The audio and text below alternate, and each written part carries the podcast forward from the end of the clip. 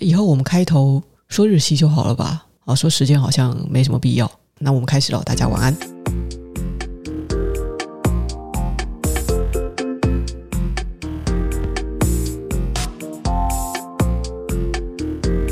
今天是二零二三年四月二日，欢迎来到囧囧电台。今天要来进行的第一个话题叫做 AI 崛起又爆炸。为什么要说这么耸动呢？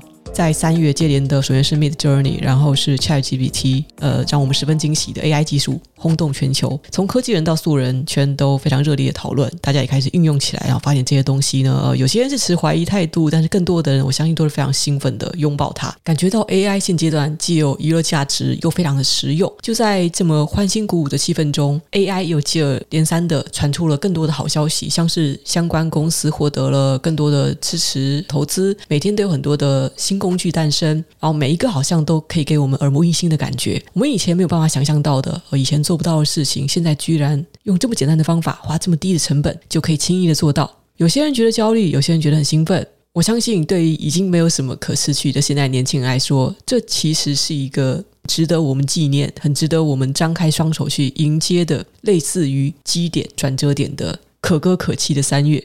三月下半旬的时候哦。好，我们说 AI 业界哦，就是 AI 这个圈子有传出来一些类似于未爆弹、不太好的消息，仿佛是给大家的热情一下子泼了冷水。那首先说明一下，大家一定都知道的消息哦，就分享一下，就是 OpenAI 这家公司，大家比较知道，当初是好几个科技大佬合力投资的，去创办了这个非盈利组织，然后后来才转成盈利的公司。特斯拉的创办人马斯克也有在 OpenAI 投资。当初他是有很多的股票，那我不太清楚现在的股票应该是还在了哦，持有多少股票我不太清楚。马斯克在开发期间就因为跟其他创办人有一些意见不同的关系哦，主要是关于伦理道德方面这个观念上面出一点歧路，反正马斯克就退出了团队。然后在三月三十号的新闻传出，马斯克和一些专家，包括图灵奖的得主。Yoshua Bengio 不知道是不是这样念哦，Yoshua Bengio 在内的很多家的科技公司高管和研究人员都签署了公开信，呼吁实验室应该要暂停开发比 GPT-4 更强大的 AI 系统。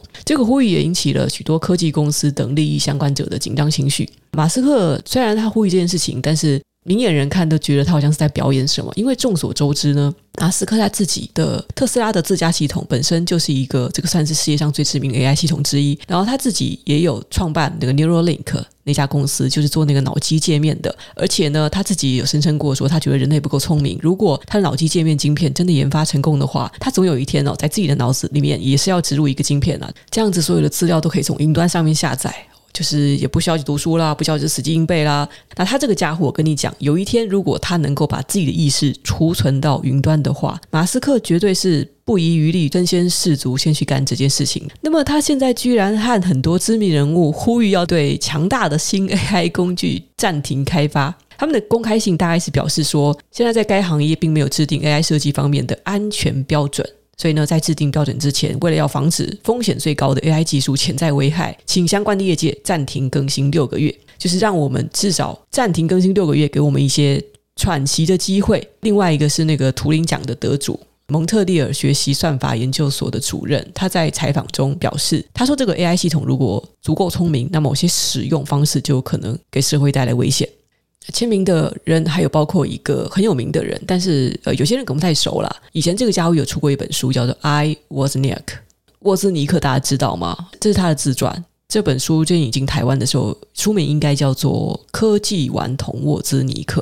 Steve Wozniak 这个人是跟贾伯斯当初一起创办苹果的哦，他是苹果前几代系统的工程师，不过后来离开了。贾伯斯跟沃兹尼克相比，就是贾伯斯比较像是行销高手、卖产品的人，然后沃兹尼克算是真正的工程师。他在开发了那个系统之后，后来两个人就分道扬镳了。那总之呢，这个苹果的 Co-founder Steve Wozniak 和马斯克等人一起共同签署了这一封呼吁暂停开发 AI 系统的公开信。OpenAI 据传是在下一季就要发布 GPT Five 了，这个开发速度是非常的惊人。那在 ChatGPT 这样引爆市场的关注之后，接连的这么快的更新哦，其实是可以猜得出来，Sam Altman 这个摆明的，他是一开始就已经计划好了、囤好了稿，他一定知道呢，这些东西你不去接人引爆的话，就没有办法获得这么多的关注。像是在 GPT three、GPT three point five 在引起了市场讨论之后，那 GPT four 马上就发布了，很明显的，这就是本来就囤稿了，这就是准备要发布了，这是他计划中的事情。这个就 Sam Altman 他对公开性似乎不太以为意。他身为 OpenAI 的创办人哦，从某种意义上，他觉得这封公开信根本就是多此一举，觉得你们这些问题哦，你们现在去反对，然后就去开发 AI，但是呢，其实这些很深层次的问题。他们作为这个产业里面的最前线的、最核心的研究者，其实这些东西早就在他们考虑之内了。而且，他们对于类似问题的讨论力度一向都是最大的，而且持续时间恐怕也是最长的。感觉就是一些我们先前好像也没有再多去投身进这个领域的人，你在做这种呼无语，就是在多此一举，比较像是在打对台戏，不知道怀什么目的啊。那我们这些人啊，在做这个研究之前，我们早就已经考虑过了，我们是最慎重的一群人，我们不是无脑开发啊，是考虑过了风险才去发明这些东西。Sam Altman 他领导的 Open AI，实际上我是蛮相信他们的专业度了。至少他现在表现出来的这个人格特质，就这人的个性啊，他也不像马斯克那样子那种表演性质非常的重哦，就是也不是疯疯癫癫的人哦。我觉得整个产业趋势呢，我们不能简单的说什么 AI 可能会聪明过人类啊，就会反过来统治人类去做这样子的预设，AI 会反制到自己这些危害。我其实蛮相信的，就是正常的、有理智的这些聪明人，在最懂 AI 技术的人群中，自己开发的过过程中会达到什么境界，然后会引发什么样的后果，应该是有考量进去的。他们也不是说什么疯狂科学家啊，丧失理性啊，而不至于有这么戏剧化的设定啦。我也认为，在 AI 继续强大起来，那一定要制定的相关安全设计的标准等等，应该就是在策划之内。而且他们的立场也会觉得，他们的组织是最有权、最有声量，应该要去发布跟制定的。他们已经有准备，所以我觉得马斯克为首的这一些人呢、啊，他们现在在站队，这个目的并没有那么单纯啦。AI 的竞争好像已经上升到了一个军备竞赛的规格。你看这个资金的量体，还有他出动的这个人脉资源。的确呢，它更像是国与国之间的竞争。呃，之前有那个做时事评论的 Techmark，他在推特上面就下了很重的评语。他说，与其把 AI 的竞赛定性为一场军备竞赛，我们可以说这是一场自杀竞赛。谁先到并不重要。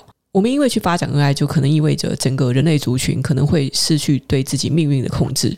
这个，但是我觉得很奇怪，就是你暂停六个月之后，然后其实我们要去做哪些限制呢？我们要限制说不能开发通用型 AI 吗？还是说 AI 什么事情它是不可以用来替代人类的？到底是要怎么样做才可以去保障人类的安全？那这些东西又真的是哦，经过了六个月讨论之后，它就完全可以出炉这些结果嘛？因为 AI 的开发并不是近期才开始的事情，我相信真的是有什么标准的话，那在相关产业内的人一定都已经心里有谱了。那所以这个公开性，其他的人群出来评论这个时间点，然后突然冒出来的，引发这个讨论，其实还蛮值得大家注意，但是也蛮匪夷所思的。另外值得大家注目呢，是 Meta 脸书的。首席 AI 科学家在周二的时候就发了推文说，他没有在这封信上面签名哦，他特别跑出来说我没有签名哦，因为他不认同这封信的前提，他觉得这封信呢，表面上很多的大佬跑出来讲话，但是这封信不具有约束力，呼吁这个意义到底何在？他其实存在一个很大的问号，他真的觉得说有一点多虑了。当然呢，能够引起相关的讨论，就是对这个重要的议题，我们可以给这个不透明的领域带来更多的治理，引来更多的监督，这是一件好事。另外有一位麻省理工的教授是说，他觉得最近是在这个巨大的浪潮中，这个气氛实在是太过热烈，导致很多公司马不停蹄的技术的开发和进步，好像就是没有喘息的，一直在不断不断的在攀升。所以他很担心是这样子的一个完全没有限制、没有枷锁的氛围，会不会引发出一些这个走火入魔的后果？所以他认为提出六个月的暂停开发，是希望整个行业可以获得一些喘息的机会。让那些选择谨慎行动的公司不会处于劣势，也就是说，他们觉得有一些公司，它现在暂时的没有开发出很令人惊艳、非常先进的 AI 技术出来，并不是因为他们想不出来，或是技术上有任何达不到的地方，而是因为他们的态度比较谨慎。他们考量到这个东西搞不好会对人类来破坏，那我们就先不要做，或是暂缓，想要想得更周全的之后再去开发。好，这是上个礼拜我们所知道的一个最重磅的消息，就是给这个。业界直接大泼冷水。我自己的想法是什么呢？我我自己有在追踪一个女性的 YouTuber，好像叫做长长久久还是九九。是一个就简体中文的 YouTuber，啊，他这个人蛮无私的，嗯，收到一些新的资讯的时候，他也不会马上把它做成影片，就是用来赚流量，而是他常常的会在 YouTube 的频道社群贴文直接更新，而且都是更新蛮长的，就是他自己的看法呀，然后这个消息的来源啊、连结啊都贴在内哦，几乎是就是没几天，就是蛮密集的在更新，一直在不断的抛出新的资讯。在这封公开信出来之后呢，他就说。哎呀，是我也希望能够喘息一下，不然每天都有新工具，我都来不及学了。我也看到很多留言，就说：“对啊，每天更新的太快了。”我现在不是在管他们有没有危险这件事情，因为实在是技术进步的太快了。就是我们这些资讯焦虑的人，学的好累啊，都喘息不了。哦，我也是这种感觉，每天闭上眼睛再张开，感觉又是面对一个新世界，世界又变了样，每天都有学不完的东西。可能在上一次哦，我用 Description 的 Overdub 复制了语音之后，马上又知道它可以再结合一个 DID 技术。然后现在除了 Good Tape，它是串接了 Whisper 的这个 API 之外反正就是每天啦，我刚是其实语音转文字那个服务，我现在已经是数不胜数了，满大街都是。那我相信以后搞不好这个东西它不需要付月订阅费，也可以做到很不错的水准哦。剪映的免费版，它早就有语音生成影片哦，像大家之前看到的什么大壮啊、小帅啊，那个都是 AI 生成的。每次我看到有好多应用出来的时候，都好想用用看哦。我有一点点这种试用的强迫症，有时候是为了好玩，有时候是为了自己工作，我就觉得时间不够用。那现在他如果说要暂停六个月的话，感觉我终于可以好好休息了。不然之前哦，就每天睡不到五个小时，东西实在是太多了。有些人如果跟我一样，你每天很喜欢试新的东西哦，那你这段时间一定觉得好累啊，怎么会试不完？这个消息呢，其实虽然是泼冷水，但是也算是一个好消息吧，真的可以喘息一下，我觉得也不错啊。但是其实我自己是不会觉得这个 AI 对人类有什么威胁哦。个人对 AI 的任何最新发展几乎都是喜闻乐见，因为我觉得机器人再坏也不会有人类坏啊，给机器人统治也不会比被人统治要差到哪里去啊。我是一个这个无机物质的信奉者哦。听起来好像很冷血无情啊！其实我不怕机器人。要说我怕是什么东西啊？就有时候看那个科幻电影啊，像之前看那个《爱死机器人》，就 Netflix 的原创动画片，我看到一集就是一个画风还蛮可爱的短片。他是讲一个清洁机器人大暴走，然后试图要杀死屋主。其中里面的一个老太婆抱着她的这个小狗狗啊，在屋里逃亡啊。那种机器人一下拿激光啊，一下拿那种刀叉子之类的武器啊，就是狂追杀那个主人。我就看得心惊胆战。像这类的灾难片，就让我感觉呢。主要是机器啊，就机器失控了之后，真的是很可怕。但是呢，当我每次看到这种灾难片题材的时候呢，我心里其实是觉得，那是因为科技不够发达。如果这个 AI 真的足够完善的话，其实机器人没事跑来杀人类干嘛，对不对？如果它有一个保险机制的话，那人类照理讲，它用机器人是不会这么危险的嘛。所以呢，这其实是一个人工智障的表现哦，不是因为人工智慧。科技不够发达，才会引发悲剧的结果。所以呢，我们才应该要把科技是发展的更全面，就不会出现这种悲剧了。我这个人对 AI 无止境的发展下去，我没有太大的抵触。我觉得没有关系，你就发展越快越好。但是呢，眼下因为我老人家体力跟反应不足，所以让我休息一下，我也没差。就我小时候超级喜欢那个机器猫小叮当哦，我真的希望我有生一之年，哆啦 A 梦可以被发明出来。好，这个是本周要分享的第一则非常重要的新闻。顺便分享一下，我在脸书上面是看到说，三星电子这家公司，他们是之前已经有导入了 ChatGPT 到他们的生产流程中，用来辅助工程师做事。结果怎么样呢？是据传至少发生了三起半导体的机型机密外泄的事故。哦，应该就是因为员工上班的时候是用来做 debug，不小心把机密资料送出去给 ChatGPT，然后这些 GPT 资料就是被喂给了语言模型嘛，然后语言模型会学习，然后就外部人士，我我不知道是商业间谍还是谁，总之他们就知道了，然后他们先知道了三星电子有在用 ChatGPT，然后通过了某种手法，把已经储存在 GPT 里的资料再提取出来，导致了机密资料外泄。那这件事情我觉得还蛮吊诡的，感觉根本就是内神通外鬼。这到底是要多精确的投喂问题才有办法把机密资料调出来？现在三星电子于是又禁止了公司使用 ChatGPT。他们当初会允许导入也是蛮夸张的政策了，因为你看，以三星电子这个他们是硬软体就垂直开发的机密资料非常重要的公司，居然敢导入 ChatGPT。而其他公司，你想想看，你看台积电不准，联发科不准。我表弟他是在安联，就是也是开发 AI 的那家德国的公司，他也说他们公司都不准。大多数公司都有这个 sense 吧？通常来讲。公司不太会使用云端的 SaaS 软体，要不然就是放那个 open source 的东西 API，你把这个 application 从官方下载下来，然后再搭载自己的公司 server 上面，直接连接到外面外部的资料，这个实在是太危险了。我也不明白三星电子怎么会做出这么天兵的决定，反正他们现在导致了灾难性的后果，至少让其他公司引以为戒了。还有另外一个新闻，我想跟大家分享。我觉得这这个乌龙的程度不亚于三星电子的新闻。Alphabet 就是 Google 旗下的一名人工智慧研究员，最近辞职了。为什么他辞职了呢？因为他发现 Google Bard 的聊天机器人的数据，居然是来自 OpenAI 的 ChatGPT。他们是 Google 公司，Google 跟微软的 Bing 搜索引擎应该是打对台的。可是根据 The Information 的报道，这个研究员他发现 Google 是严重依赖 ChatGPT 上面的数据。这个实在太好笑了。这个员工已经在想说：“哎呀，我身在 Google，我有 Google 魂，Alphabet 魂。我是认为有尊严的 Google 员工。我作为我老板，为这家公司开发独一无二的、属于我们技术专利的 Bard 的聊天机器人，就搞半天 Bard 的聊天机器人的资料是来自 GPT。”他什么也没有说，默默的辞职了。然后 Google 现在也什么都没有说啊，一切尽在不言中。Google 你在搞什么？Google 你怎么会出这种很像在中国公司会出的笑话啊？真的是没资格嘲笑人家百度了。好，这就是另外一则小小的新闻。很多公司在禁止使用 ChatGPT 这件事呢，我再跟大家分享《华尔街日报》的一个商业的专栏，我觉得写的蛮好的。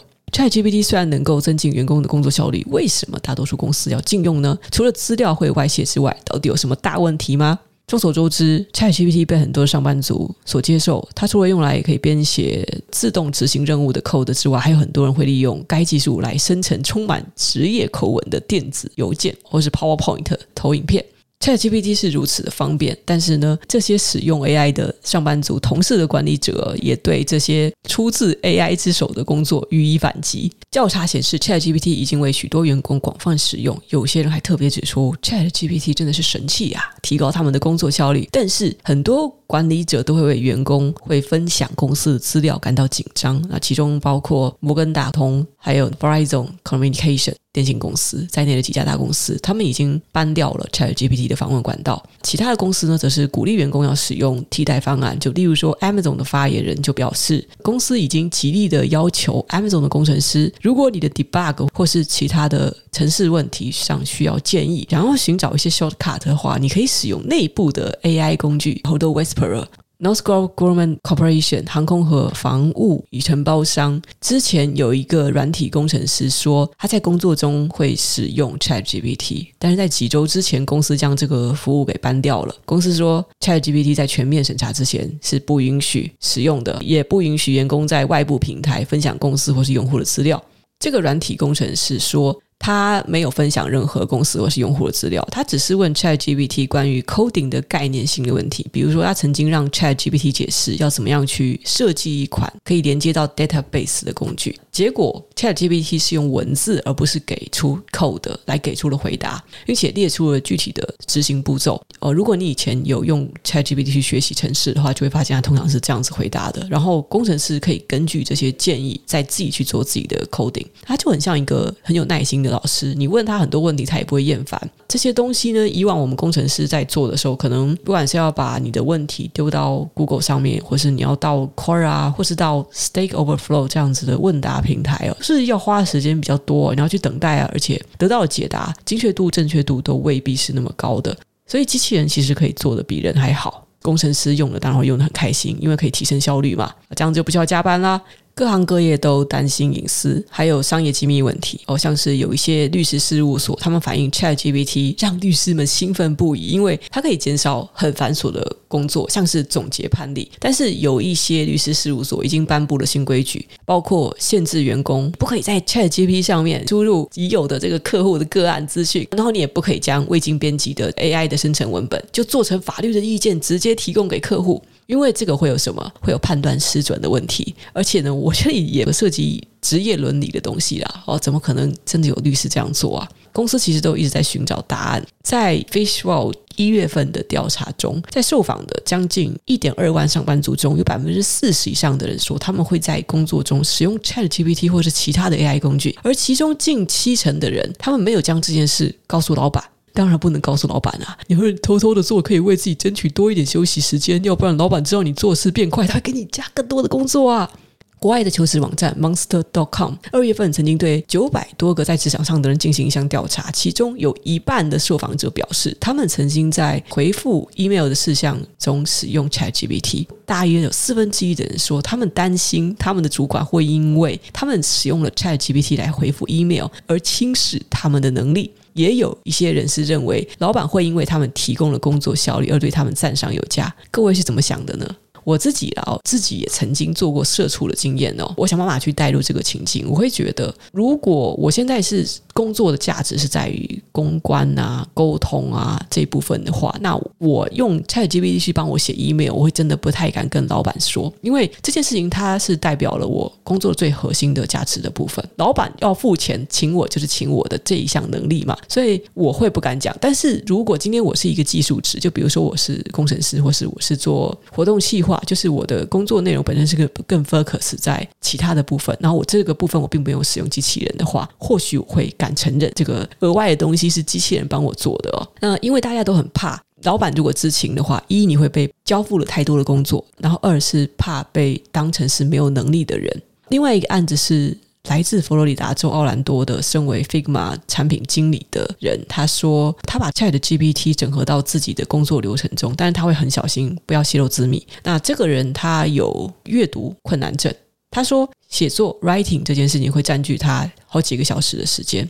就是有这种人啦，就是你让他去写 code 啊，做一些偏理工类的东西，这类工作对他来讲是毫无障碍的。可是如果要阅读大量的文字啊，或是要写作啊，那个就是对他来讲会有障碍，会花费非常非常多的时间。有些人的脑袋构造，他就是天天有一些缺陷。这位阅读障碍认为使用 ChatGPT 会让他更有效率。他使用 ChatGPT 的频率就非常非常的高，以至于哦，他通常工作的时候，他会开 email、开 calendar，然后会顺便就一起开了 ChatGPT，这已经变成他最常使用的工具之一了。他说他可以把时间用在自己擅长的事情上，那写作本身就不是他擅长的事，他就叫机器人来用啦。那还有一些管理者是担心使用 AI 生成的文本会让内容失去人情味，尤其是在需要人性化色彩的时候。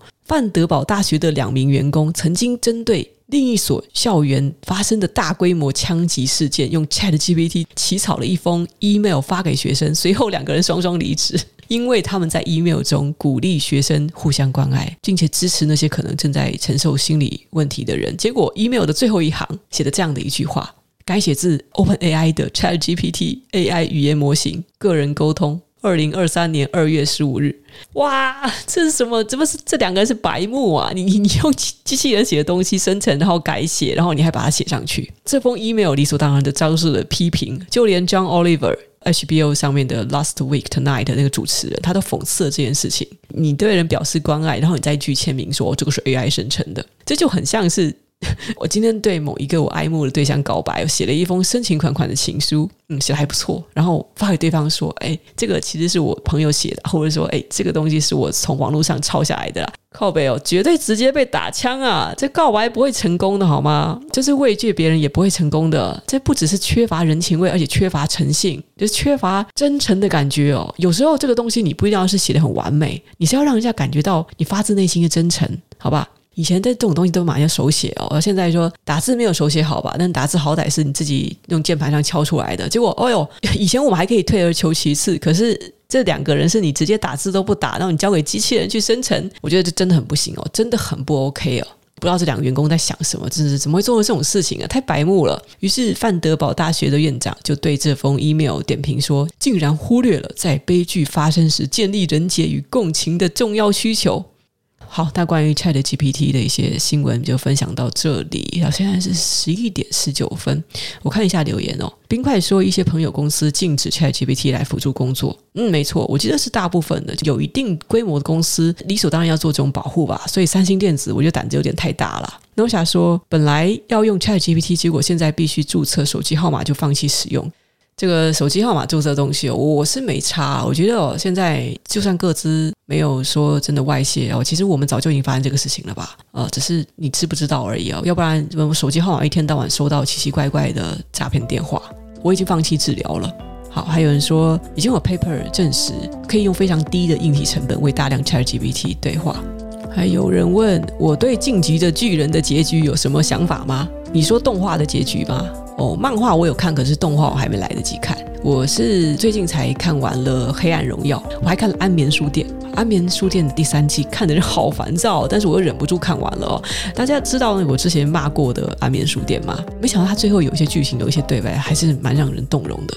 尤其是我很喜欢《安眠书店》最后一季的那个女主角，就是那个表面上很冷漠，老是摆一副臭脸，但是其实很闷骚的那个英国女生。我觉得她配男主角实在太可惜了。好了，我们下次有空再来聊。好，那那接下来这个下一个新闻，我们来讲一讲关于走线。我觉得这这这个事也是蛮有趣的哦。我们休息一下，等一下来讲一讲走线。